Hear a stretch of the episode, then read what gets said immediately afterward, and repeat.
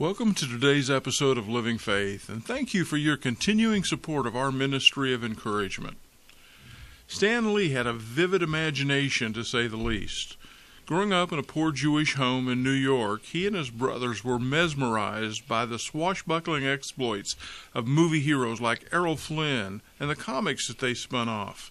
Stan's fascination with superheroes never waned, and from 1939 until his death in 2018, Stan Lee was responsible for creating or co creating some of the world's most popular superheroes. His superhuman imagination gave birth to Black Panther, Spider Man, the X Men, Thor, Iron Man, the Fantastic Four, the Incredible Hulk, Daredevil, and Ant Man. Of course, the world has no shortage of storytellers, but Stan Lee was something of a mutant there in that field as well. You see, the Avengers series alone has generated more than $10 billion in ticket sales at the box office since 2008. Those who tried to copy his success have looked carefully at what set his stories apart from the rest. They discovered that Lee was able to tap into two deeply rooted human instincts. He explained his own writing style in an interview with Entertainment Tonight. He said the whole formula, if there is one, I think is to say, let's assume that somebody really could walk on walls like Spider Man, or turn green and become a monster like the Hulk. That's a given, and we'll accept that. But accepting that, what would that person be like in the real world if he really existed? Wouldn't he still have to worry about making a living, or people not trusting him, or having acne or dandruff or whatever? What about his girlfriend? How would he react to her jilting him? What are the real problems that people like that would have? I think that's what made the books popular. They're superhuman beings with normal struggles.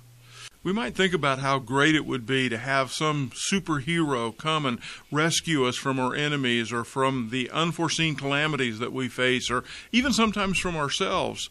But wouldn't we simultaneously want this hero to be someone with whom we can identify, someone totally relatable? You know, I think there are two instinctive things that are woven into our nature that we can't ignore. First, I think we all have that deep seated knowledge that we have to have someone save us. They're just things that are bigger than us, things that are beyond us that we can never bring under control in our lives. We know that deep down inside. And I think there's also another desire for us to have someone who really connects with us, somebody who understands our struggles. Understanding those deep seated realities in our life act to prepare our hearts for the redemptive work of Jesus, because He's the only one who can meet those needs. You know, the author of Hebrews expressed it this way He said, For we do not have a high priest who's unable to sympathize with our weakness, but one who in every respect has been tempted as we are, yet without sin. Let us then, with confidence, draw near to the throne of grace that we may receive mercy and find grace to help in our time of need. Jesus didn't come to simply rescue us from afar. He became a man and subjected himself to all the tyrannies of a fallen world. Why would he do that? Because he saves us as one who can sympathize.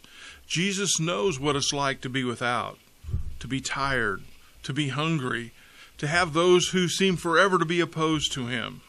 He knows what it's like to feel the rejection of others, to be laughed at, to be scorned. He knows what it feels like to hurt.